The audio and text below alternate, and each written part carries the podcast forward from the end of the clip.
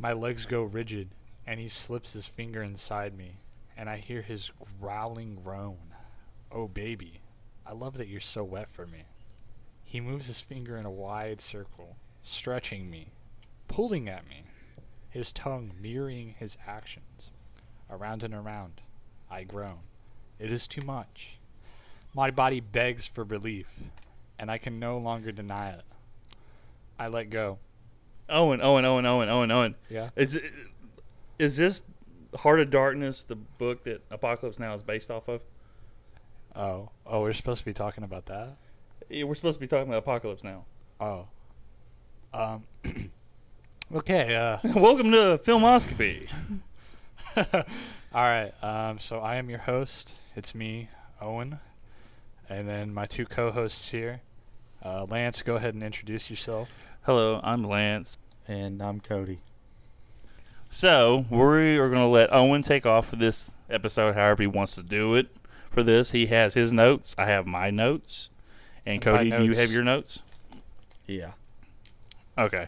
How many notes do you have, Cody? I have like a page front and back. I have three notes. Oh my God! Did you even watch Yeah. the movie? I don't have any notes. at all. Yeah, I did watch it. I got my memory. Well, you've watched it multiple times. This is Yeah. the first time for me. I'm just like the main thing. I wrote this down four times. Is the movie is fucked in the head. That's it. That's the only thing you really need to know. Okay. All right. We're gonna let Owen. Uh, Owen, you take over, sir. All right, so Apocalypse Now. Released in 1979, directed by Francis Ford Coppola. That's how you pronounce that, I think. All right. It's got than me. yeah, it's got um my man Martin Sheen as the main character, uh, Captain Willard.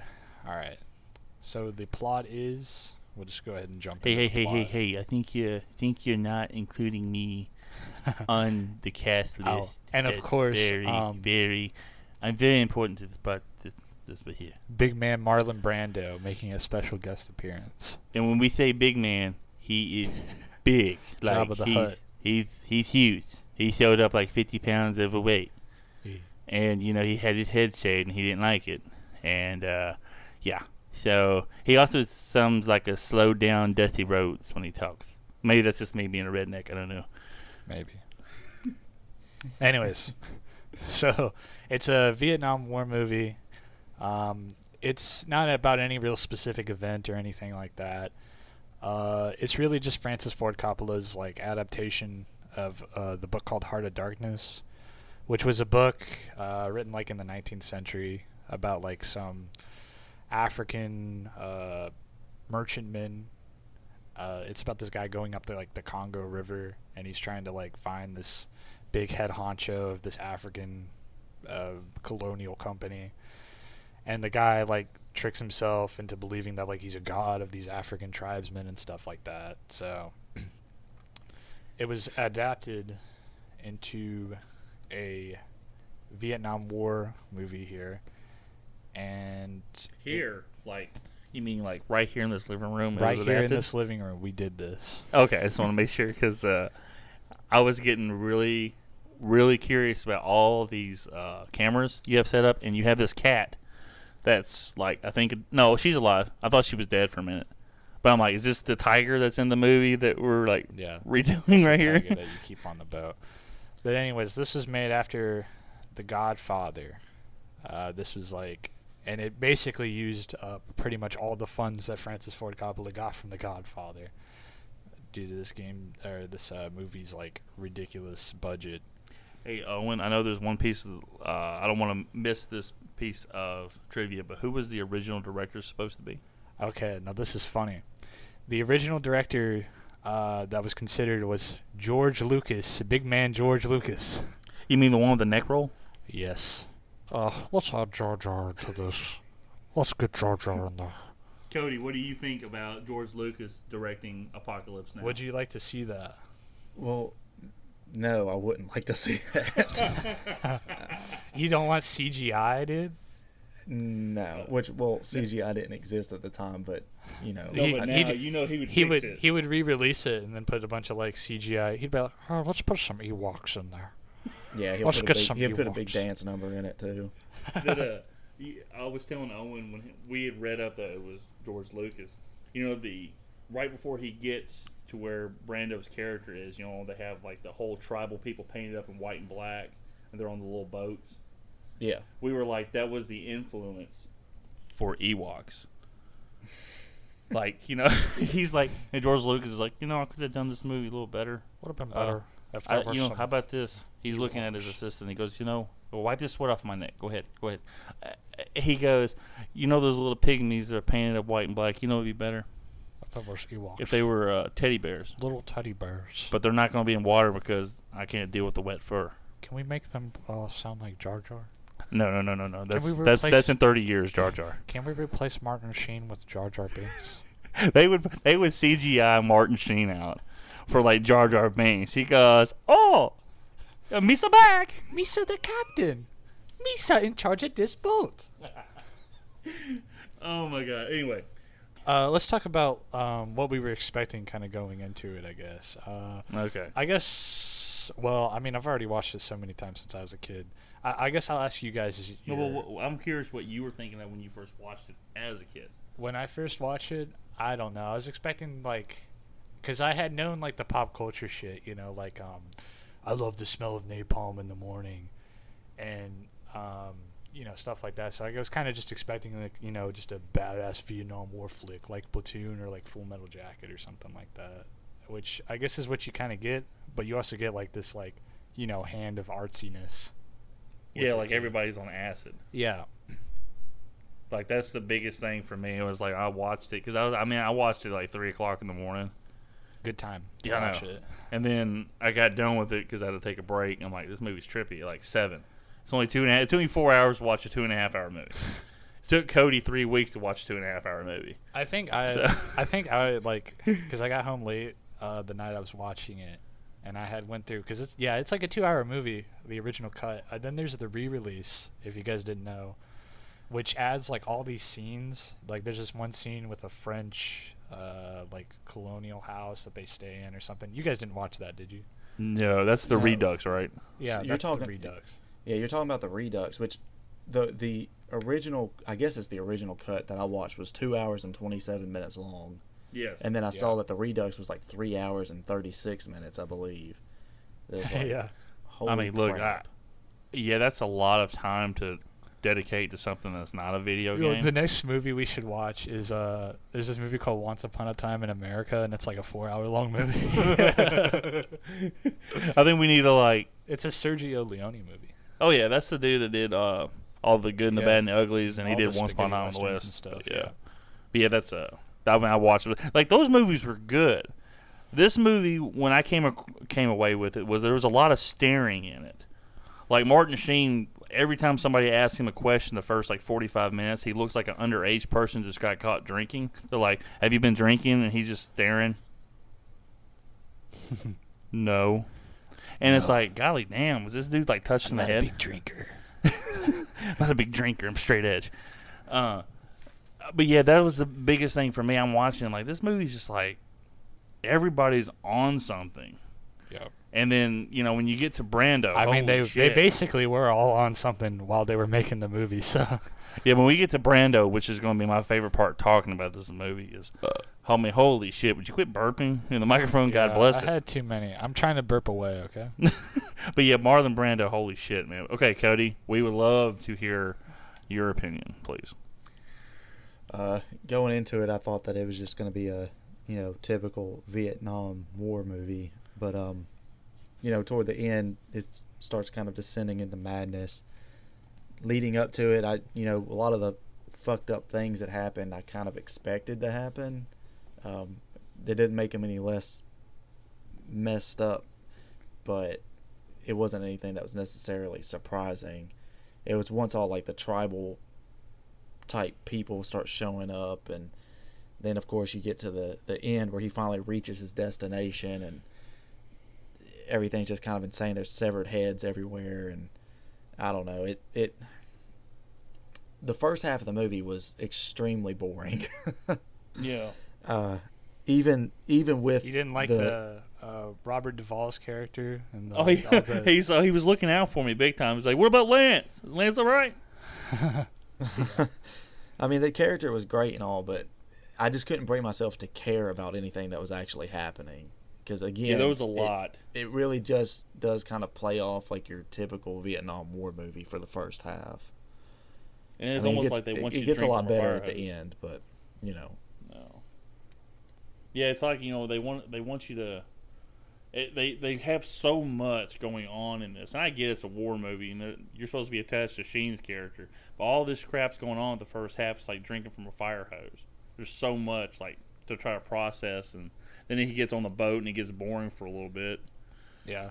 Until I they saw run that. into the tiger. Um, like the one point that I saw uh, said about this movie was is that it really captures kind of the feeling of war, and that like it's like really bombastic and explosive one minute, and then you're just like you know completely bored the next minute, and you're just like kind of you know Which there's is- nothing really happening. which is fine and all for actual war, but I mean it's a movie, and when the movie's two and a half hours long, you kind of need to be entertained, you know. And again, you know, talking about how it's so bombastic in that early scene where you know they're flying in and you know they're they're gonna drop the boat and you know they want to go Okay. surfing and all that. With the the- classical the- music part, right? The yeah, the, right at the Valkyries. the battle is so chaotic that it's hard to even keep up with what's going on until they Yeah, actually get out really of the quick, too. helicopter you and they're on, on the beach. Oh, it was really quick too. The battle. It was like you know, and then he's over here worried about surfing. And once they like drop off the boat, you know, he's like, "Oh, we, the waves, man! Look at the two points." And like, shouldn't we wait till it gets a little more secure? He goes, "This point, this place is secure for surfing. I'm telling you." Where's Lance at? I guess we've already went into the plot. Yeah, we kind of got into the the one thing ahead. that was hilarious about this movie was at the beginning when Martin Sheen was dancing in his underwear, Yeah. and I'm like, I can relate to this. The, But I usually listen to music when I do it. Yeah, the real freak out by uh, Martin Sheen. He was like an alcoholic before the movie, and like he like. I can understand why if you're gonna work with this motherfucker. but um, Yeah, this I mean this stuff right here, Cody. When we get into it, the shit that Martin Sheen goes through, like in real life, he fucking has a heart attack in the middle of production. He Yeah. has to get like 30 minutes to get to help. It's some fucked up shit. I mean, that whole part where he's dancing in his underwear, there He's- he's literally drunk. yeah, he's having a fucking like mental breakdown. Like, and they're just like recording it like in some like dingy, shitty like. I think this is the Philippines, like some Filipino hotel room. Yeah, and then he does that little Gosh. the street. He does the Street Fighter Shoryuken when Yeah, he hits the fucking, mirror. He like, fucking white boy drywall punches the mirror, and he fucking that like that's like real blood in his hand and shit. Oh my god, Eh, that's yeah, that thing right there. And then, um, did they show him taking a shower? Uh, yeah, the cold shower that they throw him in. Oh, okay, because he goes, uh, and it sounded like an orgasm. I wrote that down. I was really kind of confused. I'm like, I like how you wrote that down. I wrote that orgasm in the shower. I, go in parentheses. Doesn't he just fucking scream? It's like, ah! I mean, that's an orgasm for me. And I don't know about you. okay, the monologues. And he starts, I mean, it's always in his head, and he's like, you know, I really wanted a mission. Yeah, it's real old school like that. It Like, is, but the, very- the thing reminded me of Naked Gun. Yeah, because I watched those movies first, and Frank Drebin's like, I was on my way back to Police Squad, and I'm like, this sounds exactly like Naked Gun, so I couldn't help but not take that part seriously. He's like, it was paying for my sins. I wouldn't ask for another mission. narration, very old. no one does narration anymore, really. I think we should, like, I mean, we're kind of narrating this. Did you?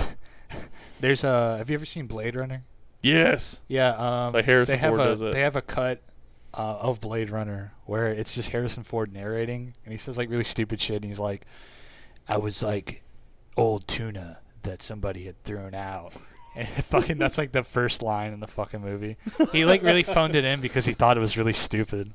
Yeah. Well, he didn't. I mean, I know he thought Decker should have been a human, where the director's like, oh no, no, he's a replicant. That's another discussion. We're getting day. so off topic. Oh, we're very off topic. All right, let's get into the plot. So the plot is is that Captain Willard is back in Vietnam after a little bit of furlough or something, and he well, he's not. I mean, I think his character is more along the lines of like the s- uh, secret ops.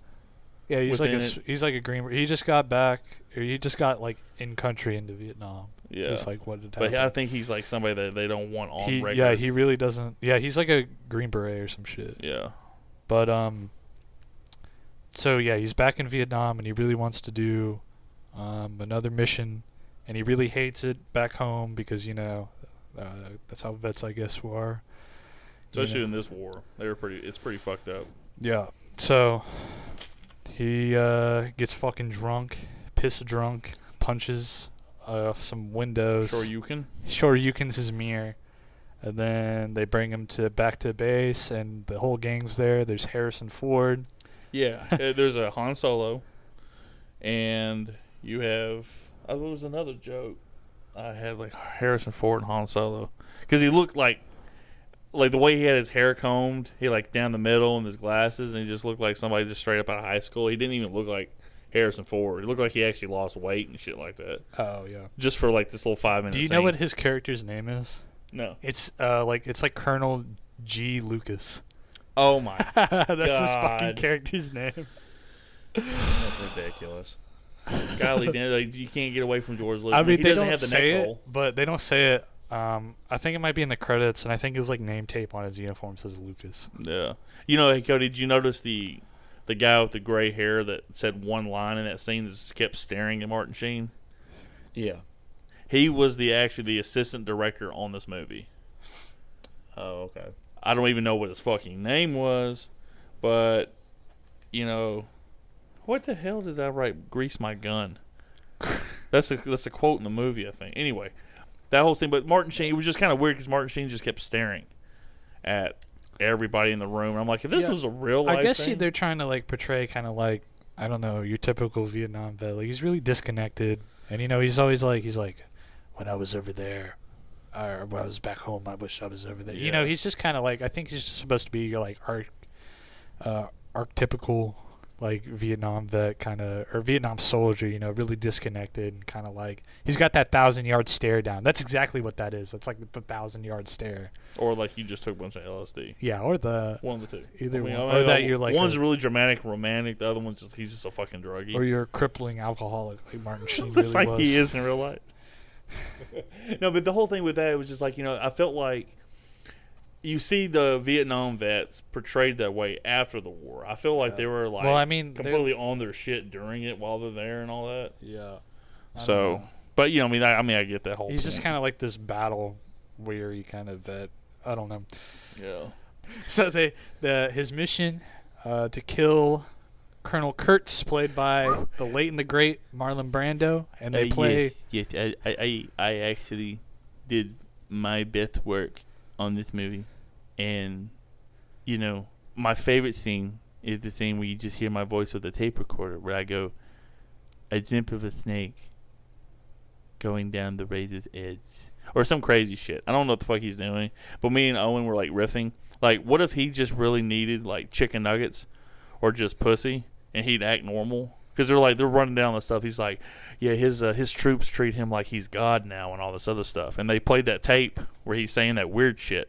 And what if they cut off the point where he goes, uh, yes, can I just get like just three ten piece nuggets? I'm sorry, is this thing on? Yeah, is this thing recording? It's all basically just like fucking random rambling. So like, if he was just a complete stream of consciousness, he'd be like, "Eh, "I really need some pussy right now." I just stepped on a nail. I wonder if my wife took the trash out, and I think my cat is licking my ear. Hello. Hello, is this thing on? Is this thing thing recording? and it's just like they cut that part off. They're like, "Yeah, this dude's fucking nuts." You don't need to hear the last you part. have to kill this motherfucker now. he cannot get those chicken nuggets. He There's no way he's getting those chicken nuggets. This piece of shit. But yeah, that whole like Marlon Brando thing, and I'm like, and they show all those like little pictures, and I'm like, man, there's a lot of pictures of Marlon Brando's face and Uh, nothing else because he's like fat. Are those like um? He looks really young in those pictures. Are those actually Marlon Brando or? I, I was assume they were. They looked like they were pictures taken, but then they were shaded over with a pencil because they're all in black and white. Oh yeah, they're brushed up maybe. they're brushed up. It's like, let's get rid of this neck roll. And George Lucas goes, "Hey, that was my reference." That was my tribute in this movie. all right, Cody, you got anything to say about the the message that Marlon Brando left for the other colonels? Uh, no, not really.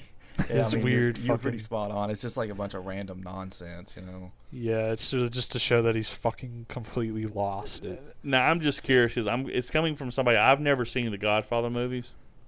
hmm and I know Cody has, and then of course Owens watched them all. So Cody, the whole like Marlon Brando acting in those movies versus in this movie, did you notice any kind of difference, or was this kind of like? Because to me, it just felt like everybody's like, "Oh, he played a really deep character." I'm like, I felt like he was just like playing himself. You mean in The Godfather? No, no, The Godfather. I mean, The Godfather, he's playing a character. In Yeah. this movie, I feel like Yeah, it's this, like yeah. Brando, just be your regular I'm, normal I'm, I'm pretty sure a lot of Marlon Brando's lines in this were just like ad libs. Okay. Well, isn't Marlon Brando was kind of notorious for being a lazy actor, so even in like But he was The also a method did he have like his lines written down on the back of a prop or something, so Uh, that he on could this- just read them. Like he was literally in just the- reading his lines during his scenes, like you know the scene where in The go and Godfather. they asked for a favor and all that during the wedding. You know, he was just literally reading his lines. He was a Yeah. good actor, but he was a lazy actor. So it's for for this movie, he could have just been playing himself because you know he just didn't care enough to actually get into any kind of Yeah, he- character. He didn't remember his lines when he showed up to the like the recording of this movie. Oh, the the craziest thing I looked up because Owen had told me the stuff, so I got on Wikipedia. and I was like, let me look at the sources and try to find that. Thank you, Wikipedia. Um, they said that he showed up 50 pounds overweight, and he felt like uh, Colonel Kurtz was supposed to be named something else, like some generic, like John something. I don't even remember, but it was some kind of thing. And then the the director's like, no, he's named this. And he goes, well, why does he have to have his head shaved? And then evidently they went on a one week excursion, him and the director on the boat, and then came back and everything was like fucking normal. Like, yeah, this is like fucking weird shit with this motherfucker. I'm just like, you know, sometimes you just want to be weird for the sake of weird. He's like, uh, Marlon, uh, what do you think about dinosaurs? I think they killed the sheep. Okay, Marlon, you just sit back down in your little your chair Yeah. right now. We'll go back to Martin. Martin. Yeah, towards the end of his life, Marlon Brando was fucking kind of off the deep end. Oh man, and this whole like he stares. You know, of course we're gonna get to that point. I don't want to get off. Yeah. uh, we're already up. I just really want to talk about Marlon. But uh, okay, go ahead, Owen. Sorry. All right, so he gets his mission and he gets assigned onto a boat. There's a couple characters on there. And wh- who who played my boy Lance? Like right, who played me in the movie? Uh, Lance was um, Sam Bottoms. Oh God, what a So- last name. Bottoms. So there is the chief of the boat, who's like the CEO of the boat, uh, played by Albert Hall. There is Lance, the surfer, Sam Bottoms, uh, like Laurence Fishburne, Mr. Clean, and then there's one other. It's Chef, Chef. Yeah. and Chef is played by Frederick Forrest. He's in another movie too. I don't remember what it's called. It's like uh There's some movie where it's like the, the it's about like this like worker who goes off the deep end. Oh, well, it doesn't Yeah, surprise he, me. like, well, he's actually the only normal one on the boat, other than the captain. Yeah. I feel like, especially at the end when he goes, "You mean we gotta go kill one of our own guys?" Okay, I'll do it. When he runs into the tiger when they get off, he goes, "I want some mangoes. Okay, let's go get some mangoes. And he goes up there, and the fucking tiger fucking jumps out of the woods. They He's run like, back to the boat. I want some mangoes. He's like, "Okay, I won't leave the boat. I'm not gonna leave the boat anymore. Not gonna leave the boat." And he doesn't leave the boat anymore in the movie. Yeah. He's supposed to be from like Louisiana, but he doesn't have a southern accent. Or. No. And the thing is, they seem like, like when he got when he gets on the boat, as non-sociable as Martin Sheen's character was with the colonels and all that in that room when they were giving him his mission, he seemed like he was buddy buddy with everybody on his boat. Like, I mean, Chef was like, "Hey man, I want some." I want some mangoes. I got like the- he was asking Martin Sheen, "Hey, can I get permission to get mangoes?" I like, got the talking to him? I got the feeling like like everyone hated uh, Martin Sheen's character, Captain Willard. you know, I, I, the boat captain definitely did because he said so. I think Yeah. I don't know. Because like everyone's like flipping him off and like being like, "Oh, you motherfucker!" Like even the uh, Colonel uh, Robert Duvall's character, Colonel Cor- Kilgore, is like he fucking really doesn't talk to Captain Willard all that much, and he's like he just kind of blows him off. But anyways, so um, so Captain Willard has his mission uh, to go up the. That's the reason why no one likes him though, because he's like, "Where you got to go?" He goes, "That's classified." yeah, That's everybody's like, yeah, "Oh." he's kind of a hard ass about it. So I mean, you have to be. If you're like, "Oh, you're gonna go that fucking far?" I don't think the guys on the boat would have been like, "Yeah, let's go do that." yeah, I wouldn't volunteer for that shit. yeah. So what what's the the Dulong River? He's got to go up that and kill uh, the great Colonel Kurtz. Hello. who was supposed to be this like well decorated military officer who like, you know, graduated West Point and got all these qualifications and stuff. Just really like a- Didn't he go through like multiple branches? Of yeah, he went through like he was like on fast track to be like a general or something, but then he didn't want to do that. He wanted to be on like the front lines, kind of doing his own thing.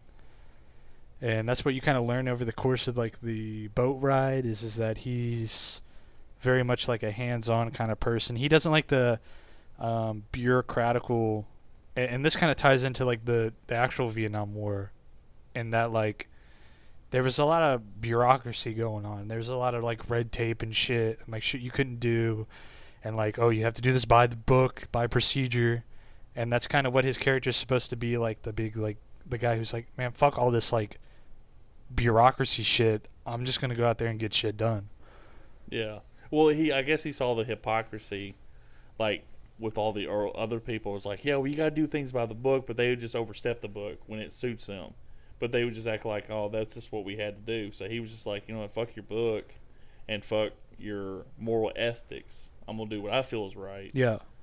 even though I'm fucking insane and overweight. Yeah, a big part of this movie is like pointing out just like a lot of the hypocrisy of like uh really Americans in the Vietnam War.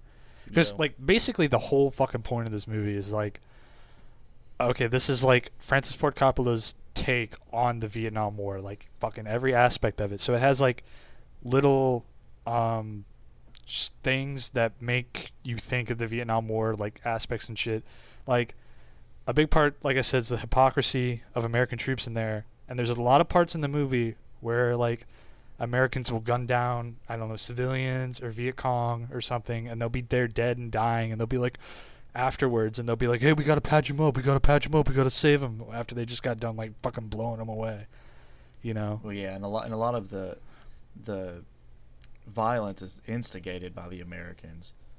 uh, Yeah. which you know later on you see that especially when they're inspecting that boat, and um, Oh God. I guess what's his name, Mister Clean or whatever, opens fire Yeah. on the boat, and it's just like unnecessary. Yeah, that and they're- fucking puppy. Yeah, just for a puppy. And then afterwards, they're like, "Man, we gotta bandage her up. We gotta bandage her up." And you know, the whole point of Captain Willard taking out the pistol and like coup de graceing the girl was that he was like, "You motherfuckers just machine gunned down this entire family on this boat, and now you're gonna we- worry about this shit." Well, yeah, and on top of that, he told them not to stop in the first place, and they did. And because they Yeah. stopped, they just murdered a bunch of innocent people. Yeah, like Captain Willard's journey throughout this movie is like it's basically him seeing the same shit. I uh, I like to think that it's him seeing the same shit that um Kurtz. yeah that Kurtz saw, and him like becoming more Kurtz like in his thinking. Right. Yeah. It seemed like at the beginning of the movie, like Martin Sheen's character is he sees the hypocrisy, but he's he himself's looking for direction, Yeah. and like everything that he's reading about Kurtz is like, man, this sounds like my type of guy. Like this is like you know, it's almost like if he wasn't supposed to go kill him, this would be the type of person he'd like to follow. Yeah. So, Yeah. which is kind of weird with the whole. I still want to get to the grease my gun. I can't remember what the fuck. I oh, don't wait. know what you're talking about. Play- oh wait, wait, gun. wait, yeah, never mind. That's with the Playboy bunnies. Um, oh, okay, yeah, now I remember. But yeah, when they fucking yeah, they grabbed the puppy and like I said, when I found out about the water buffalo at the end of the movie, I'm kind of asked Owen like they didn't kill the actual dog, did they? Because the dog just disappeared. And I don't think they would. you know, if they did, when Francis, how do you say his name? Francis Ford Coppola. I yeah, think? when he dies, I'm gonna travel to his grave and piss on it for the dog. Like if the dog actually did die, because I didn't see anything else. With I the mean, the dog. reason why the buffalo died at the end, I think it was already like a ritual that they were doing, and they just like recorded it because Francis Ford Coppola was like, "This would be cool to put in the movie during this time." Yeah, I really didn't need to see the water buffalo. I mean, they're like, yeah. it's supposed to be symbolic. Yeah, it's kinda. Like, look, dude, this whole fucking movie is symbolic. I don't need one last symbolism when you kill the fucking fat cow that is Yeah. Marlon Brando. I mean, because he was like, hey, that's the that's the that's the symbolism. The the fat cow is Marlon Brando. Marlon Brando is the fat cow. It's like you fat piece of shit. Like- but yeah, Rest in peace, Marlon Brando. By the way. rest in peace. Yeah, R.I.P. But yeah, the whole like the whole boat thing, and it was just like Martin Sheen's character was just like, you know, uh, fuck this. You know, he he had no qualms about it. Like you know, they're sitting there faking like all the sympathy, like oh we got to save her now after they shot her, and he was just like you know point blank, fuck it. Yeah. That was that was the thing about his characters, like like you guys were saying, but uh, a lot of his character has a lot of reluctance in this fucking movie. Like you know, he wants a mission, he gets a mission, but he doesn't know what he's going to do when he gets there. He openly questions it in his mind. Yeah. So there's the Well- seeds of doubt are already there. Yeah, I think I think a lot of it that allows him to his character to sort of change because in the beginning of the movie he's very much a a good soldier, you know, if you want to call it that, where he's going to obey every order no matter what, even the orders to to never acknowledge that he was what was that mission called? He was he went to Saigon or whatever. yes. So like even even when the the officers show up, and in the beginning they question him about it, he never admits that he that he was part of that mission or that the mission even exists. But at, throughout the movie, I think because he's not really part of a group, yes, he is assigned to be with a group, an, an escort group. He's not necessarily part of their their squad, so he's able to observe a lot of the the just horrors of of the Vietnam War, you know, as a bystander almost. So by the end, you know, he is he like you've said, he's kind of changed his his opinions on everything. Yeah, Yeah, and then when we get to the ending of this thing, I can't wait because I'm like I said, we and Owen talked about it for like 30 minutes in the office at work, talking about like the whole note that Brando left behind in his notes. Because he wanted all that paperwork to go back to his son, which is another little story me and uh, Owen made up about Owen, Marlon Brando's kid in this movie. But go ahead, Owen. Okay. Uh, I wanted to talk about the the big battle um, that they have. Okay, so that was fucking crazy.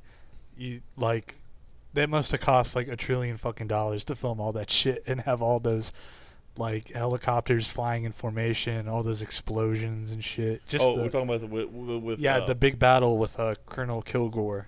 Yeah, okay. Yeah, that thing was pretty fucking nuts. Yeah, But then he's like, he's so worried about the damn like surfing, Yeah. and then he's like, That's a that's a, like a really good uh just his whole character is just like this big gung ho asshole general, like meathead general kind of guy who's like there's he this really Lance though. He does love Lance. He loves yeah, me. he loves his man, his surfing man. He loves this little surfer boy. He's like, "Hey, little surfer boy, here, I got something for you." And uh, he doesn't talk like that. That's Marlon Brando. Brando's just having sex to everybody in this movie, evidently. Yeah, the only time I think fucking Colonel Kurtz shows any emotion other than like gung ho like assholeness is like when he's like fucking sitting on the beach about to surf, like after the napalm fucking explodes and he says that line, I love the smell of napalm in the morning, which is Smells like another victory. yeah, you know, the gung ho asshole thing. After that he says, You know, someday this war will end. And he doesn't say it with any kind of like uh, you know, relief or looking forward to it. It's like legitimate sadness in his voice. Yeah. Like he lives for this kind of shit. They remember when they when they showed him when Martin Sheen was doing his little voiceover. If that was Martin Sheen, he could have been his brother. We gotta get to that point a little bit later on. We can just talk about it now. Oh, okay. Well, well, Martin Sheen's he had the heart attack during the production of this movie, and his brother had to stand in for him. And his brother did part of, if not most of, the voiceover for this movie. And then uh, Francis, we'll just call him Francis, the director. He said that uh, even now when he watches it, he can't tell which one is Martin, which one is his brother.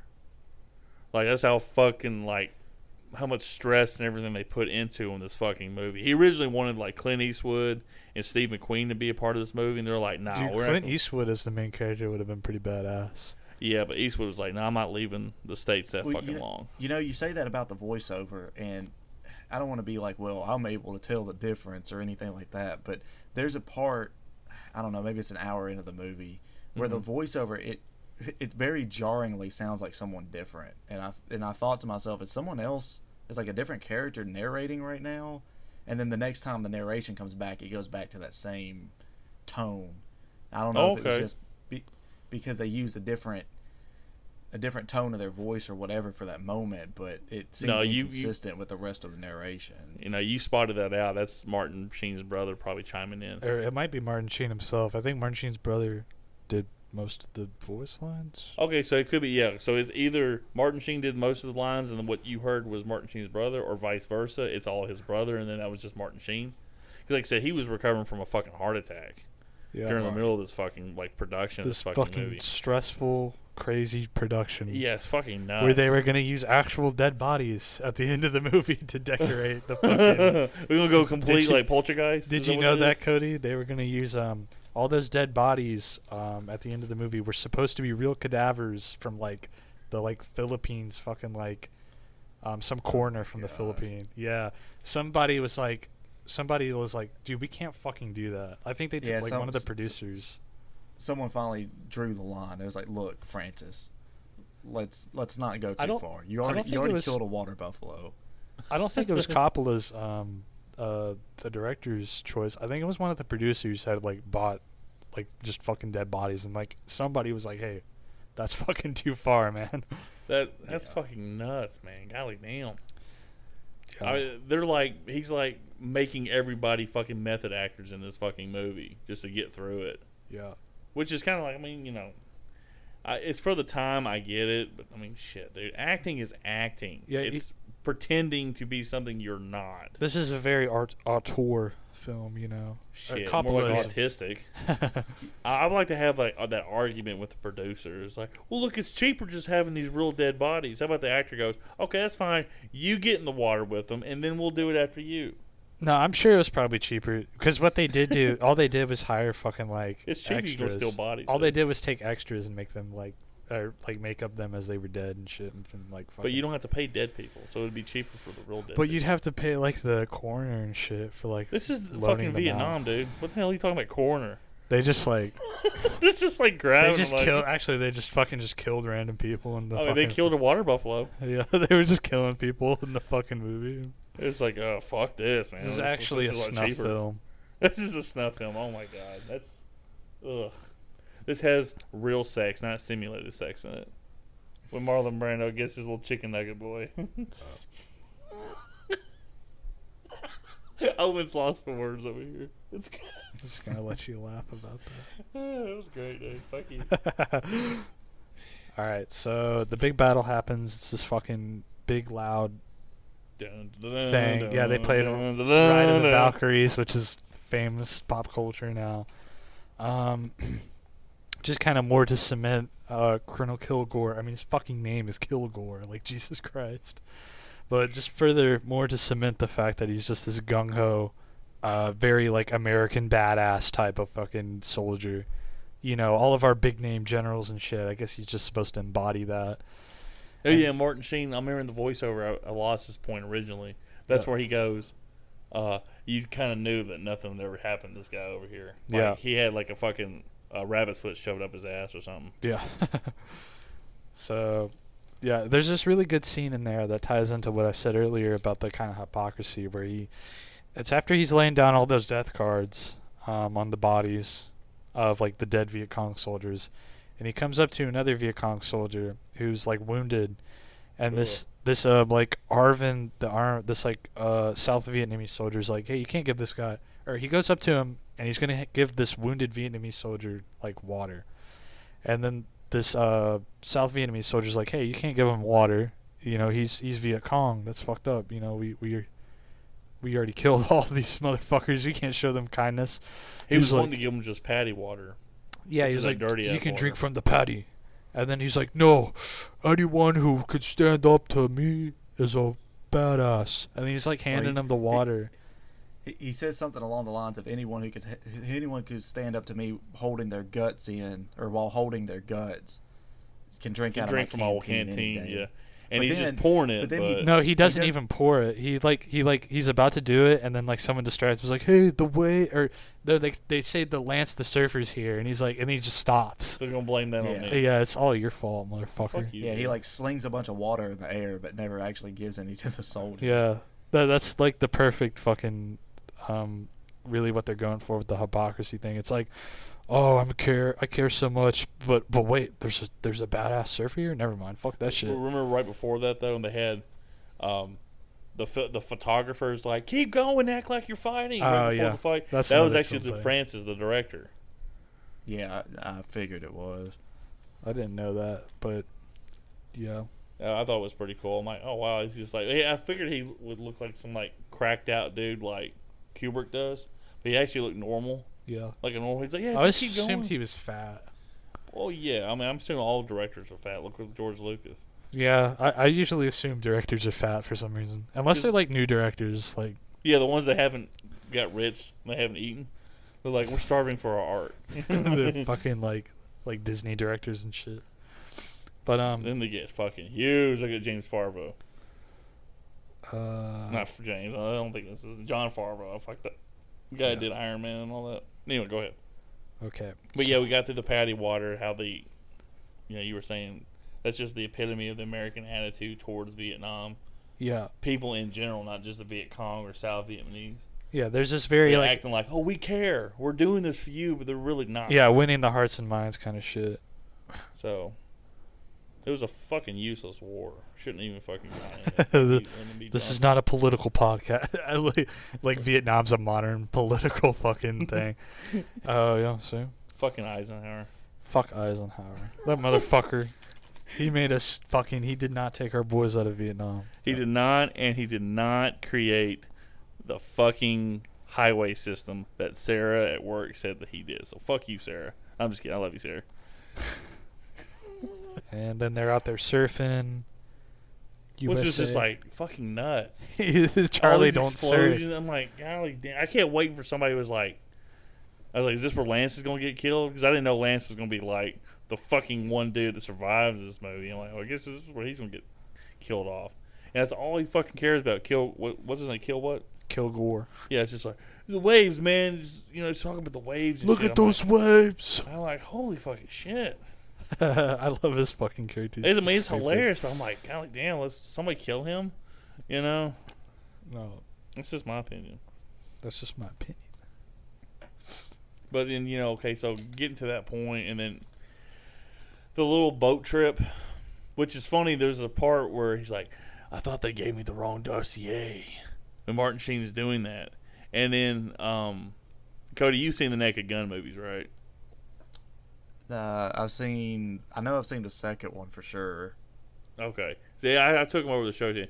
Well, those guys, you know, they originally did the movie Airplane and then they did the Naked Gun series. Well, they did another two movies called Hot Shots that charred that starred Charlie Sheen, and they were spoof movies. The first one that spoofed him as uh, Top Gun, and then the second one they spoofed him as like Rambo from Rambo's two, three, and one, uh, two, three, and well, just two and three at that time. He had like a red bandana, and long hair. Well, he's on a boat and he's writing down. He's like, "So this is what hell feels like," and he's writing this shit down. You can hear his monologue. Well, then you hear somebody else talk over him, but it's like in a monologue voice. So he's hearing somebody else's monologue. He looks up and it's showing Martin Sheen recreating the scene from Apocalypse Now. And then they had actually done a movie together in the 80s called uh, Wall Street. So they do it and they notice each other, and as the boats are crossing, Martin Sheen and Charlie Sheen yell at each other, "Loved you in Wall Street," and they give each other a thumbs up, and that's the little reference to Apocalypse Now. I'll I'll send it to you afterwards. Hell yeah. So uh, what happens next? Is it the is The it the tiger. bridge? We did the mangoes and the tigers. Okay, the mangoes and the tigers happen. well, they had a little that little rally when they had the little uh, playmates show up and they're dancing. I think That's that they was- greased my gun. Was that? I think that was after the bridge. Which bridge, man? There was The the big bridge with all the lights where. No, no, no. That was the la- that that bridge is the last point. Oh, okay. I thought. Isn't that the last point before they? That's the last point the American Army is like checked off at. Is that what you're talking about? Yeah. Because that's where like they're like shooting off, and then that one dude's all spacey. He goes, "Hey, where's your commanding officer?" He's like, "Aren't you?" Yeah. So yeah, Um, that's later on in the movie. So, they go to there's the Playboy um, dance thing. Yeah, and, And- Chef yells, "You can grease my gun, honey!" You can No. grease my gun, honey. I fucking thought it was hilarious. I wrote it down. Basically, the whole point of that scene is just you know Americans need entertainment and shit, and you know uh, Willard uh, makes the point at the end of the scene. He's like, you know, the Viet Cong don't really need any R and R like this. You know, they're out here fighting, you know, for their lives and shit. You know, just really um, to make a point that the Americans' hearts weren't really in the war It wasn't anything that really any American soldier really cared about winning or not. No, we. I mean, I think it was mainly just surviving. I don't think they understood what they were fighting for. Uh, To, you- to save the South yeah, uh, they were- American sol- It was like just a you know abstract stop communism kind of thing. Not not anything like oh we have to defend something. You know, the the point was just that Americans you know didn't have like fully fucking like their full heart in the war. No, I think the American government just wanted to see how big their dick was. Hell Send yeah. the guys over because it's like you want to stop communism. Yeah, go ahead and attack Russia and China at that point. That wasn't gonna fucking happen. Let's do this little tiny half of Vietnam though. We Yeah. call it North Vietnam, you know, with the Viet Cong and all that shit. They were just like they literally were fighting for their way of life, and we are supposedly quote unquote Americanizing them. I mean, you're seeing these pictures in the war photography. And this is the thing is like this was the same like where the hippie uh, movement was, and it was like you know they were. I mean, when the soldiers were getting off of the planes coming back from Vietnam, they were getting spit on. They weren't getting heroes' welcomes, like you know you would like in the Korean War, or even Afghanistan and Iraq now, which is just the more recent things that we're talking like that have happened over the last twenty years. But you know, you watch. I mean, tying into another movie, you watch First Blood, which is Rambo, and you know, he said, and he was just pretty much summarizing what it was like coming off of it. And it's like he was getting spit on, being called baby killer, and all this other crap. And he goes, "You don't know what I've been through. You don't have the right to call me that." And like I said, you know, the Vietnam, uh, excuse me, Vietnam, Vietnamese people, bleh, I'm gonna get it out. I mean, they're sending their kids over there with bombs that shows the dedication they have to their way of life. But you know, they're sending their kids over there with like bombs in a shoe shine box, going shoe sign, sir, shoe sign. And the guy goes, "Yeah, kid, just gonna give him a couple bucks because it's American money." Shows him, blows up everybody in the fucking tent. And that's stuff that was happening in this fucking war. And then the soldiers were coming back and getting absolutely no fucking love from the public because they were just doing their job. You know, everybody was like, "Oh fuck you, you're going over here and doing that." Well, hell, they were getting drafted in this fucking war. They had no chance. You know, if you Yeah, sit lot- there and talk to any kind them, of Vietnam, a lot of them didn't like, want to be there in the first place. You know. yeah, if you talk to any like fucking Vietnam veteran, they don't like talking about this war for a reason. They really don't. I remember, uh, well, my my dad's biological father had four tours over there, and he had like the Purple Heart and all that other stuff, and he didn't talk about it. He died when my dad was uh, 17. He had contracted hepatitis from Agent Orange over there. That that's the shit they sprayed on everybody. That's uh, the American people were doing, you know and you know my my dad's stepdad had six tours of Vietnam. He was a mechanic, but he was over there. And then my mom my mom's biological father had like quite a bit. Like I think he had like three four tours himself. And you know I mean I never met him or anything like that, but if that was just a thing that just didn't talk about it. I remember asking uh, an ex girlfriend's grandfather who had fought in the war. Just just a random question. I can't remember exactly what it was, and he was like, "Yeah, it was a real bad time." And that's literally all he fucking said. He didn't expound upon it. They don't want to talk about it. I mean, it was pretty fucked up shit, and they weren't getting any support from the general public, but probably not even much from their own government when they got back. And you have like all these little halfway houses they send the guys to, and, you know, Vietnam veterans, but you know, a lot of those guys are just cracked out of their minds, unfortunately. You know, it was a fucked up war. It shouldn't have happened. I'm not going to get a big tangent, but you know, if you're like drafted into the, like the way they were treated was like, okay, you're the ones that made this decision when it was really just the fucking government. You know, and that's the thing that's just kind of irritating. And then of course, you know, like I said, you're in no man's land over there, especially like where um, Martin Sheen's character is going. Like they're like they're getting further and further into it. The boat captain doesn't want to fucking go, but he has to. Of course, if he had found out, I don't think he would have went that fucking far. There's a lot of part like in this movie. There's a lot of things you sit there and you go, oh, well, what if they knew? Like you know when we get to like Martin Sheen's character meeting Brando, and the whole thing with Brando's character like dying of malaria. If he had seen Martin Sheen and he wasn't dying of malaria, would he have let Martin Sheen kill him? Spoiler alert! Sorry if you've been listening to this movie, listening to this podcast, haven't seen the movie yet. Spoilers. Spoiler: Brando dies, but it's like, would he have done that? And you know, would these people on the boat would have just lived if the captain was like, "All right, get off the fucking boat. I'm not taking you any further." And they wouldn't, because you know the thing is like, you know, of course, you know when uh, I call him Matrix, but uh, Mark Laurence Fishburne's character, he's listening to his mom on the tape recorder as they getting shot up, and it's really fucked up. Like that scene. I mean, I know he killed, you know, those people on the boat and all that stuff like that, but still hearing that, like hearing his mama saying, giving Yeah. him family updates and all that. Yeah, he was just a kid that was like his Yeah. character. I mean, that's yeah, that scene was kind of fucked up, and that's the kind of shit you kind of run through, you know. Like that that part really got me. Of course, Lance goes, "Where's the fucking dog, man?" And he's still spaced out on that fucking acid he took. And Yeah, like, after that fucking part where he's like, "Hey, I just took all that acid," his fucking character like just changes and he's just a fucking wag job. I mean, he's doing he's doing like the Karate Kid shit before the movie even comes out. He's just like, oh. The original Karate Kid. oh my god! And of course, Chef is just like the only normal fucking one left. Even then, he's still fucking whacked out.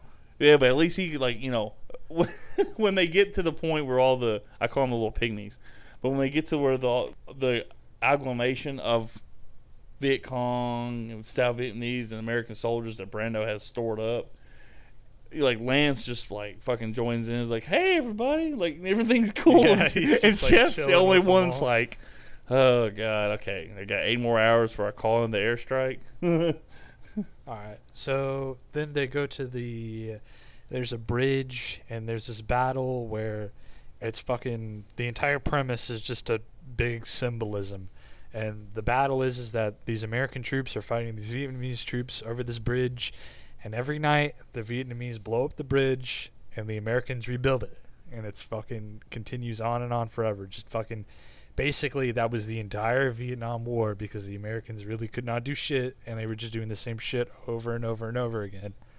You know, and Yeah. there's um Sounds like the Germans in World War II. There's a movie they're like they're trying to they they're trying to get their tanks over the bridges, and the Americans keep blowing up the bridges, but the Germans build them back up by the morning, and it's just a constant thing going back and forth, blowing up bridges and shit like that, so the Germans can't cross. Damn. that shows you how like like helpless America really was. Like they just trying to sit there and use all their brute force to try to like win this fucking thing, and they literally couldn't. I mean, it was we like- did kick the Germans' ass. Oh yeah, we got the Germans' ass. I mean, that was just a thing you kept saying about this bridge that reminded me of that. yeah, yeah, that was just the whole point of like how like just fucking you know ineffective really our policies and shit were in Vietnam. There's this guy who shows up to uh, these two guys like shooting a machine gun. Martin Sheen's character. Yeah, Martin Sheen's 'cause he's character, trying to find the CO. Yeah, he's trying to find the commanding officer of this uh, detachment of American soldiers here at this. Because somebody's supposed to have like extra orders for him. Yeah, something like that. Yeah, Or no, But- he gets his extra orders as soon as he gets there, but he's like, that male s- dude's like here, here. yeah, but for some reason at the beginning he's he just really wants to find like the CEO of this like bridge fucking thing. So he gets there, and then this character called the Loach, is that what he's called? or is it the Roach? The is it- Roach. It's the Roach. Yeah, the Loach. I'm like, what the fuck? the is that? The Loach, dude.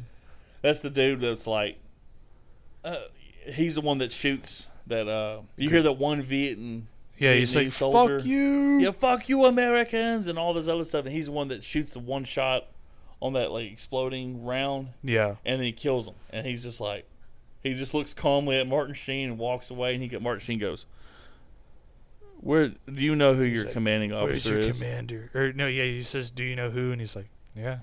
And then it just His, completely. I love his character. His character's so memorable. And he only has like fucking. The only line he has is "Yeah." I like it. The, the one guy though, the one that's shooting the machine gun, the Uh-huh. one guy, he's like, "Where's your commanding officer?" He goes, "Shit, aren't you?" Or he says like, "Who's the superior officer here?" And he's like, "Ain't you?" Yeah, it's like damn. And then when he gets back on the boat, he goes like, "Did you, did you talk to the CEO?" He goes, "There's no commanding officer here." Yeah. So I- they've literally been abandoned at this thing to go fucking lose their minds in this, I- this last stop that Americans have been to into Vietnam at this point. Yeah. I guess the point of him saying like, "Yeah, I know who the CO is here." It's like, uh, what do you think he meant by that? What- no, the only thing I think he thought, yeah, the only thing I thought he meant by that was like, yeah, I know who he is, It's but nobody. who cares? He's no longer here. I thought it. like that dude's been abandoned or he's either been shot. I felt I felt that the guy had been they've been abandoned there by the CEO. Like the CEO's got the fuck out or whatever, and then they were just kind of stuck there. But they had already kind of got cracked out, lost their minds, so they didn't care. You had all those other ones though when they showed up at first, like four or five guys. Hey, come take us, take us. We're ready to Oh go. yeah.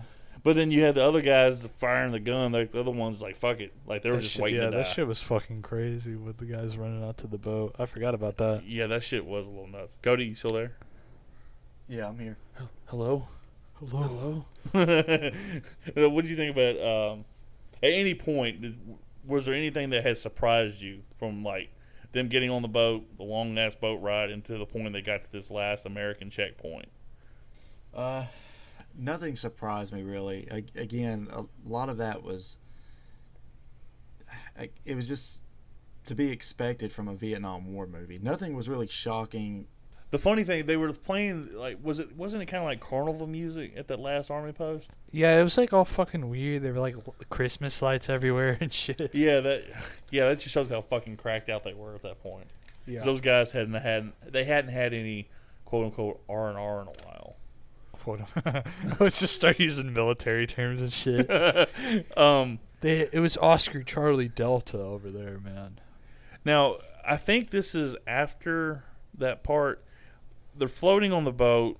Well, not floating, but the boat's driving. But before they get attacked by the wooden spears, you know those little the tribal people just trying to scare them away with little yeah, they're spears, like little. To- uh, there's arrows. little arrows. I mean, there's a thing that looked like a bunch of skulls. They had all these little houses that were like kind of built into the water, into the the river. You know, like the big pillars. But there was like one scene I can't remember. It looked like it was skulls kind of lined up in like a big pyramid little thing. It had candles all around it. Do you remember that scene? Uh, no, I think you've mentioned this earlier, and I'm still like, what the fuck was he talking about? Yeah, dude, I swear, I think I thought it was it. I thought it was skulls kind of stacked up in a truck. Did you notice that, Cody? It was like right after the army post. It's right before they get like attacked. Was that just like in the background or some shit? Well, I, I remember I remember the scene where they get attacked by like all the um, the fake arrows and stuff, but I'm not eh, sure exactly what you're what you're referring Yeah, it's right to. before that scene because it was like as the sun was coming up, they're like floating through this little thing. You see like a bunch of like uh, lily pad or I don't know frog pad lily, pad, lily pads. What they're called? Yeah. Yeah, lily pads, and you see like a few of these like they almost look like outhouses. But it was just a really weird scene, man. I wrote that down. I remember it. I just don't remember whatever happened. I remember Lance doing his dancing on top of the boat Hell yeah. with his little butt flap, little thing, little Tarzan thing he's wearing, uh, because he completely disregarded all of his army shit. he said, "Fuck that shit." He's one with nature. He is one with nature, and this fucking he's like, oh, is what I just kind of put in my head what he was saying because you can't hear him, obviously. Yeah. So I think we got up to the point where we're seeing the native people painted up in white and black. And what did you say this was symbol symbolic on the little boats? When they open up, it's supposed to be like the gates of hell opening up or something like that. I think that's like what Francis Ford Coppola said himself about it. Not Yeah. sure if it means anything though. I wonder. I mean, of course, I mean, he, he could just be like after the fact. Oh yeah, that that means we were out of Twinkies. It's like um the fucking lady who made Harry Potter's like, oh, she's um. oh yeah, she Yeah. changed everything afterwards. Like, Yeah. oh yeah, Dumbledore's gay. Dumbledore's gay. And there's like no signs of that for the first like ten years of reading the books or anything like that. Like, oh, he's gay. He takes it in the butt, which is fine, but it's just like I feel like Not you're that just there's doing that anything- after the fact. Not that there's anything wrong with that. Oh, there's nothing wrong with that. It's just funny to me. I just think like she changed like George Lucas. A lot of the shit's after the fact. He wants to change it. They should CGI her, Hermione is CGI, black Like, a picture of his boyfriend or something. like there's like, see, he was gay the whole time. But it's like the whole George. yeah, they they just have a guy behind him the entire movie. it's George Lucas sitting behind him. That's his like, boyfriend. That's yeah. Fuck George Lucas. Fuck George. what he did to Boba Fett. Anyway, for what he did to Jar Jar Binks, that motherfucker. Jar Jar survived. no, Um, not respectfully. so we get to real quick because we gotta get to Aust- uh, that's not Austin. Hooper. What's his last? The first name is it Austin. Hooper? Uh, the actor. do you mean Dennis? Dennis Dennis Hooper, Hopper. Dennis Hopper. I said Hooper. Is his name? Yeah. Whoops. Oh yeah, that's the the photographer. He goes, "Hey man, you got cigarettes, man? How's it going, man? He haven't was seen anybody in a while, man." he was on coke throughout the fucking whole movie. The the actor requested coke. How I swear, this this movie's so fucking cracked out, man. I swear. man? He's a crazy man, man. Yo, but we can't forget about um in that scene they had talked about well we'd sent somebody at the very beginning of the movie we'd sent somebody else to do this mission before but he never reported back and he turned out to join Kurtz's little yeah. uh little brigade and that's the thing is like you know if Kurtz had survived not survived if he didn't have malaria if he was going full strength would he have tried to kill Martin Sheen or would Martin Sheen have joined him? Yeah. Martin Sheen was still like, I thought when I get to where I met him, I would know what to do. Yeah, I we still don't. we should establish that, uh, despite the fact that it's never like specifically stated, like they never come out and say like, well, they do say that the jungle had like caught up to Colonel Kurtz or some shit, but the character has malaria at the end of the film. He's sick and he's dying. See, I didn't even realize that watching it until Owen said something afterwards. Did you notice Yeah, that, Cody? I mean, I mean, it, it wasn't entirely clear. I mean, you just tell he was sick, but not necessarily with malaria, or at least if they say it in the movie, I didn't, I didn't catch it. The, the only thing they say in the movie with Martin Sheen goes, it smelt of death and malaria in here. Yeah, he says that, and he's like, even the Oh. he's like, even the jungle wants him dead. Yeah, the jungle was, which I didn't understand. I'm like, okay, cool. I just thought Martin Sheen was just riding on the on a white pony at that point. you know, cocaine, the white Yeah. horse. No, just literally riding on a white. pony. Riding on a white horse. They're like, Why would I'm you only say gonna do these that? voiceovers if you give me a white fucking horse right fucking now. And he goes, okay, okay, okay. Okay. Brando wanted like 60 chicken nuggets. This is fine. Can I get some chicken nuggets? But He's yeah, a hungry man, man. He just wants his chicken nuggets, man. yeah, fucking Ho- uh, Hopper's character is just like, hey man, you, you you don't you don't talk to him, man. He talks to you, man. He you just listen. He He's a great man. He orders his McDonald's drive-through, man. he talks to the cashier, man. Oh my god! And then like Mart, uh, Brando's character throws something. He goes, "Fucking mutt," and I was just like, He's reading his poetry. he read. Oh my god, the fucking poetry. He's got. He reads verses of the Bible, which I can only imagine Marlon Brando like reading, just like. Mary had a little lamb. I mean, that's not a verse, but you know, that's just a That's in little. the Bible, of course. that's in the Bible. this but- biblical podcast we have. It's a biblical podcast. We're not gonna make fun of the Bible because I'll start killing some motherfuckers. But uh, but he like he has that in a couple books. He reads his poetry into these speakers. And uh, but the whole scene when they bring Martin Sheen in there, Martin Sheen's just kind of staring. Again, staring is a big part of this movie. Like, what was my line? The more I think about it, it doesn't. It's not so much of like an underage kid getting drunk. It's more like the actors are like, What's my line? it's like the actors are like, "What the fuck is going on?" what is going on? And then Francis is like, say your line. He's like, no, perfect. you just like edit all that part out, and uh, but yeah, when you hear uh, Brando's character going, "Are you an assassin?" And then Martin's character's like, I'm a soldier. he goes, You're neither. You're an errand boy sent by grocery clerks to collect a bill. And I'm thinking, what the fuck? Of course, at this point, I'm already two hours in this fucking movie. When I hear that, I'm like, okay, I'm checking out. it's just like, this is just some random shit. oh, God, it was so funny, though. All right, so they see. Um, the he's guy- there, he's on his knees in front of Brando. Damn, that's hot. well, he is. He's like, and he says, and Brando's just staring. That's, I mean, if you watch the trailer to this movie on YouTube, that's like the last scene they show before they do the whole like title and all that stuff. Is the Brando staring and saying that grocery clerk line, Uh huh. and it's just like, oh my god, man! And he does these like, it, it's not clear. Like they tie, like Sheen up to the like he's in okay What I don't understand, first off, he's inside like this kind of like bamboo little jail cell they have built up. Yeah. And then that's when Hooper shows up. He goes, "Man, he likes you, man. I know that for a fact, man." He's letting him smoke a cigarette and all this other shit. But then next thing you know, he's tied up to the bamboo thing. Like he's outside of the cell. He's sitting down with his arms tied up. And that's when it's raining. Yeah. I didn't quite understand. I'm like that whole part's not kind. it's raining and it's not raining. Yeah, it's very like. Can it just make up its fucking mind? well, it's not so much that; it's just the whole like. I don't know, man. It's just and then more. It's like nighttime. He's outside of the jail cell, but he's tied up, which makes no sense. And then Brando walks up, does that whole like he's painted up like he's GI Joe, and he's staring at him. He walks to Martin Sheen's left, around the little jail cell that they have made of bamboo, and then oh by the way, here's Chef's head. he and puts just it fucking like lap. throws it into his like like, like, oh, I forgot to give he doesn't you." present it to him. He just like sneaks it up on him. He's like, here you go. Hot potato style. That's the thing. I mean, like, why walk around the jail cell and then, oh, by the way, I forgot to give this to you. Sorry.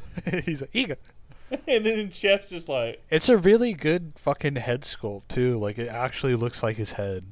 Because they actually killed him. Uh yeah, the actor's fucking actually dead. He died in This this, was a snuff film. We talked about this at the beginning. Would you pay attention? This is your podcast. I forgot. Cody, go ahead and just chime in on anything Brando, because this is the best part of the movie. Opinions on Brando. I mean, I think we I think we covered it earlier on, but the only the only significant thing about him in this movie, I feel, is that they were kind of trying to hide him. You know, earlier earlier in the movie, he's like looking at a picture of him where he's like he's like masked in shadow. You know, almost like mm-hmm. they wanted to surprise you that Marlon Brando was going to be in a freaking Francis Ford Coppola movie. Like it was a big shock. But as far as his performance goes, again, it was just kind of I think Marlon Brando was just an odd guy, you know. So he, he seemed like he was probably just being himself and being a lazy actor. It very much felt like he wasn't playing a character; he was being himself, didn't it? Because he didn't read the book, and that was another thing Right. Owen was telling me. What didn't you say? Like the director and him was like, "You didn't read the book or some shit." Uh, like the uh, he showed up on the set with, with his lines not known. I think is what it was. He Well, was supposed to be. He was. He showed up on set. Um, his character had already been cast, and he was supposed to be like, um, uh, a certain weight. He was supposed to be really thin. He shows up on set, and he's fat as shit, and he's like does not know his lines at all. I remember I, I just saw an interview with Hooper that he said that Brando didn't read the book, and then um, everybody was kind of messing with Brando about it. Like then the director kept you know bringing it up or whatever. So they were at this kind of like this little get together where they were having dinner, and uh, Hooper, just in a joking manner, say goes, "So you didn't read the book, huh?" And Brando just fucking lost it. He goes, "I'm hearing it from everybody. I got to hear it from this guy." So when they filmed their scenes, like the one scene they had together, Brando didn't want to be on set with Hooper. Hooper had to film his thing, and then Brando filmed his thing, and they put it together. That fucking mutt. A fucking mutt, which is the one scene That they was had. He real goes, He's a great man, man. You know, He's just fucking crazy man. golly damn. And then you know the whole monologue with uh, Brando when he's talking to Sheen. He goes, "You don't want my son or my wife to misunderstand what I've been doing out here." And you know he's doing this as like, "You have the right to judge me." But you no, you don't have the right to judge me, but you do have the right to kill me or some bullshit like that. And I'm like, this the motherfucker's tied up. Like, how's he gonna kill you? I think. Uh, let me think. I guess he means that Like I'm gonna let Well, you lose. trying You go ahead and no, do it. no, the point is, is that um, okay? So the American generals who were trying to get him killed were basically like putting all of like their fuck ups basically on Brando yeah his character. again overstepping their book. Like here's Yeah, our they're like- but they're like, hey, you're we're consolidating all the bad on him. like we fuck up and we kill people and shit, but it's fucked up when you do it because you're not doing it by our rules. So everything that's like fucked up is your your fault. yeah, which is well, he doesn't want his son to do So it. what he's saying there is he's like, don't be a fucking hypocrite, dude. I mean, like we're both murderers, you know. yeah, we're all murderers. yeah, like you can you're sentencing, you're judging me as a murderer because I killed um he killed like three Vietnamese. Like That's the thing. They're pissed off. They the, the double agents, but he knew they were double agents. yeah, they really were double agents. Yeah, and they even said like, well, after that, all the double agent, all the activity stopped out of his camp. Like Yeah. he pinpointed the three people, killed them. What But- the army would want you to do, Yeah. just because he wasn't ordered to. This is why they want him. He did stopped. it outside of fucking lines and shit. So Um, but yeah, that thing was. weird, But you know, he's doing the whole thing talking about it then. when when when Martin Sheen's character meets Marlon Brando, you come to me. You come to me, you need a favor. But the funny thing is, Lance. We're forgetting about my boy, me, Yeah, Lance in this movie. He's just like, hey everybody, and he just like totally just say he's in the background, He's like part of the multiple shots, just going. Ooh. I'm like, he hasn't come down off this trip yet, or i- did the acid scar his brain? Is what I'm thinking at that point. Maybe it's a bad trip he never came back down from. I guess so. He's just fucked in the head. It, it's really fucked. And then you know, it's, it's weird. Like I said, Chef is dead, yeah, the the whole um. but they let Sheen go, and Sheen gets back on the boat. he was supposed to call in an airstrike if Martin Sheen didn't get back. Um, one thing I saw brought up was like, um, why didn't they? Well, I mean, it makes sense why they didn't just call in the airstrike. I've I've heard it said like, well, why didn't they just um, call in the airstrike? You know, as soon as they got there, as soon as they knew where it was. Well, Martin Sheen didn't really. Martin Sheen's character, sorry, didn't really know what he wanted to do. He didn't know if he wanted to kill him or or what.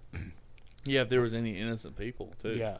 Like But- actually people he wanted to bring back from because when he did kill the water buffalo and i don't mean the water buffalo i mean marlon brando when he killed marlon brando he he grabbed lance i mean i would have just left lance there to be honest with you He would have had fun. lance would have had fun i mean lance thought it was better than disneyland Marlon Brando's character, Colonel Kurtz, lets uh, Martin Sheen's character, uh, Captain Wilford. Willard, willard yeah wilford out of captivity and lets him just kind of roam around. Um, they've already killed Chef. He was supposed to call in the airstrike if Captain Willard didn't get eight back. hours later and that's what he was waiting for and then all of a Or he- was I think I have it backwards. I think they let him walk around camp, and then they found out that no, the chef was already dead yeah, He let he let this guy. It is the time frame from him getting there when they're docking the boat to him being back on the boat and the you know he's actually communicating yeah, with the people is like okay calling the airstrike okay I'll call you in a little bit or whatever because this chef's already dead like you don't know how many days have passed it's kind of weird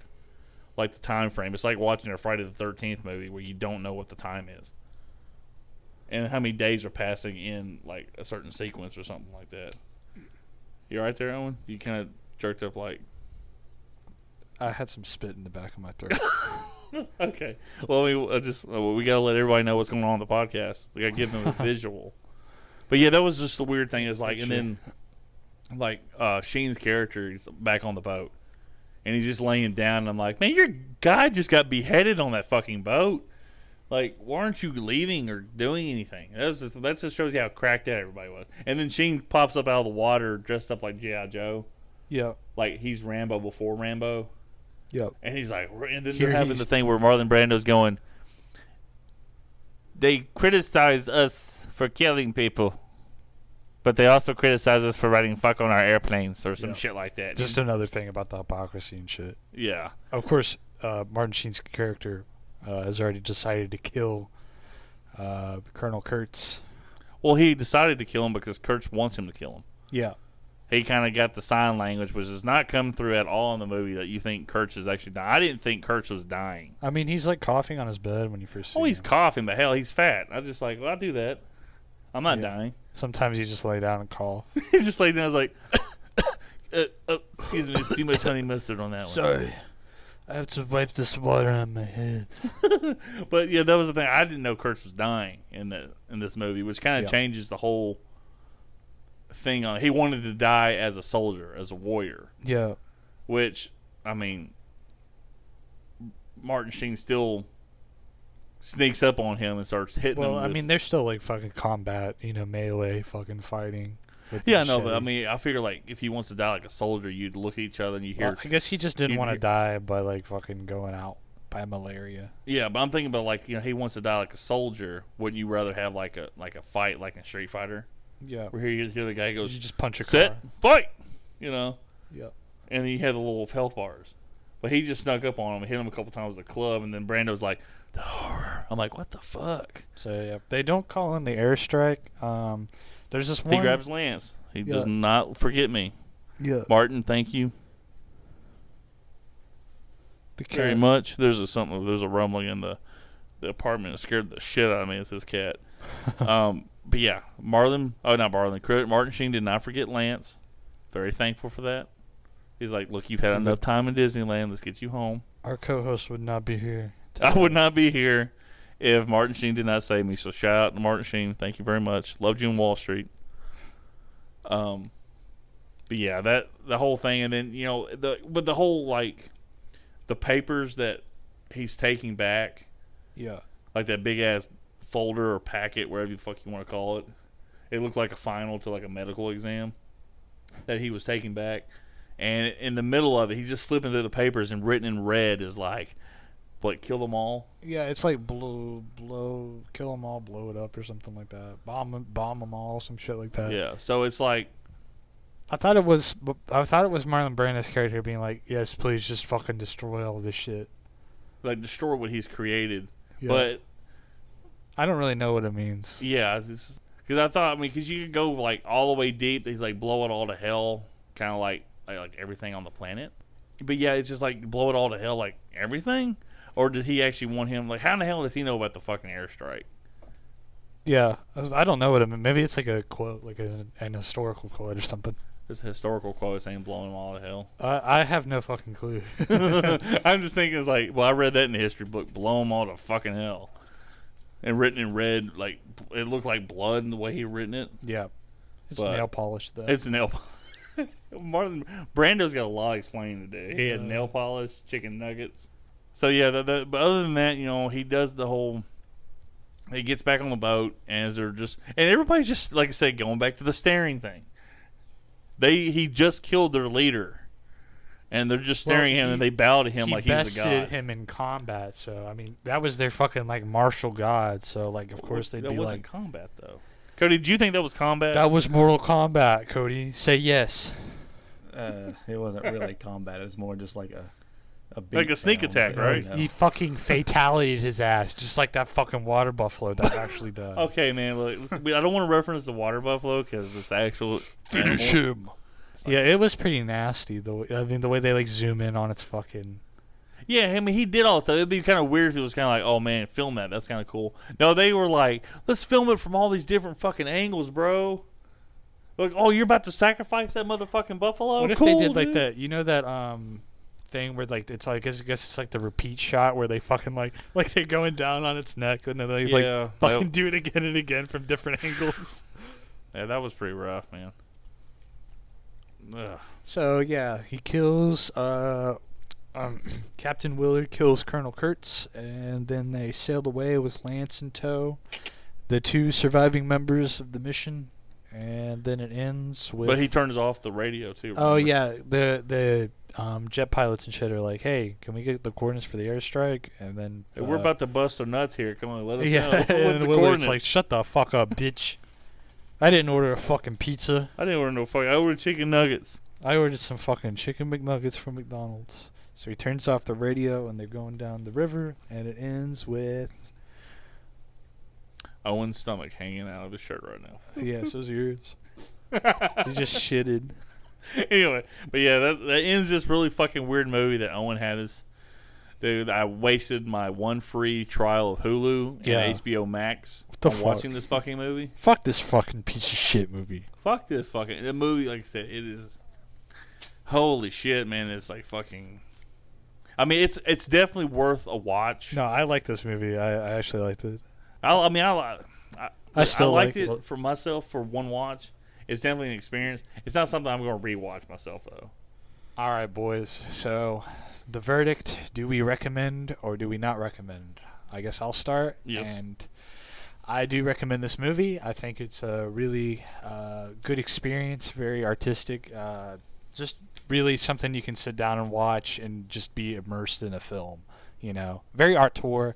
If you don't like shit like that, I guess I would stay away from it. You know, if you like your big fucking like action movies that you can just sit down and tune your brain off to, I mean, you could probably get away with doing that, but I do think like a lot of the slower shit would probably turn you away. So Lance, I guess. I recommend it. Um, it's definitely worth a watch for everybody who's interested in the movie. If you're like on the fence of like, hey, maybe I should watch it, maybe I shouldn't. I've heard such great things about it. It's definitely worth the watch. At that point, you'll know, oh, that was a good movie. I'm probably never going to watch it again. Or that's a great movie, and we'll watch it like once or twice a year or something like that. I would not recommend it. I think it takes way too long for it to actually get interesting. Like I said, the first hour and a half or, or so is just your typical Vietnam War movie. Yeah, it does its commentary on it and all that, but I mean, what Vietnam War movie isn't just a commentary on the Vietnam War the Americans' part in it? Um, by the time it gets to a point where it's actually unique and interesting, it's you've already basically watched an entire movie that you might may or may not care about. Mm-hmm. So for me, is uh, it, I can't recommend it. Well, you son of a bitch. I'm just kidding. At least we got like we finally got some disparity because Duel. I think we all recommended Duel. Yeah. So this is nice having like different because Cody does make a point like there are like really but the people that like war movies and like you know longer movies or the older people. So this this movie is really tended towards I would say guys our age who like the kind of stuff and older people like older guys who love war movies are ones that are going to watch this shit. You know what I'm saying? It's you're not going to find many like 20 year olds or late teenagers are going to sit there and be like, let's watch Apocalypse Now. I think this was also like a really early war because filming took place like in '72 while the Vietnam War was like still going on. This was like this movie was released like pretty much like just off the tail end of the fucking end of the conflict. Well, it was, So- it was 79 though, wasn't it? That's when it got like released, right? But like filming had I think I think production had started by like 71, but that's when Lucas was involved. yeah. I So don't think I don't think Francis Fran did not get involved until um, like 75, 76. that's Because still like just was- the end though. Fishburne would filmed his stuff when he was 15, and by the time the movie came out, his he was. It said he actually was 17. 14 on the sweet I read ass seven. I read 15. as on the actual uh, factual Wikipedia page. Okay, no, there's no way. Because I mean, hell, 14. I could I could say C 15, man. 14. Your voice probably hasn't completely cracked yet. Balls dropped. You shut the hell up. but yeah, it's it's definitely you know, it's out there, man. It's really fucking out there compared to like. But Cody, uh, I'm curious from your perspective because you've seen The Godfathers. I haven't. It's the same director. I mean, Brando's still in it. How would you compare like watching The Godfather to this? Would you recommend The Godfather? I would recommend The Godfather, but it is also a very slow movie. It has its moments where it, you know, it gets interesting, but there is a lot of dialogue in The Godfather. I think Are there like really lull parts though, where it's just like a character in his monologue, like it is this movie? I'm just yeah, There's, like, I mean, it, yeah. it does, and then you know you'll have like your your big like traditional gangster moment, you know, where there's some random characters being gunned down in the street or you know wh- wherever it may be, but But it's like really quick. a lot of like there are a lot of lulls in that in that movie. But you find it more interesting than this movie. Yeah, I do.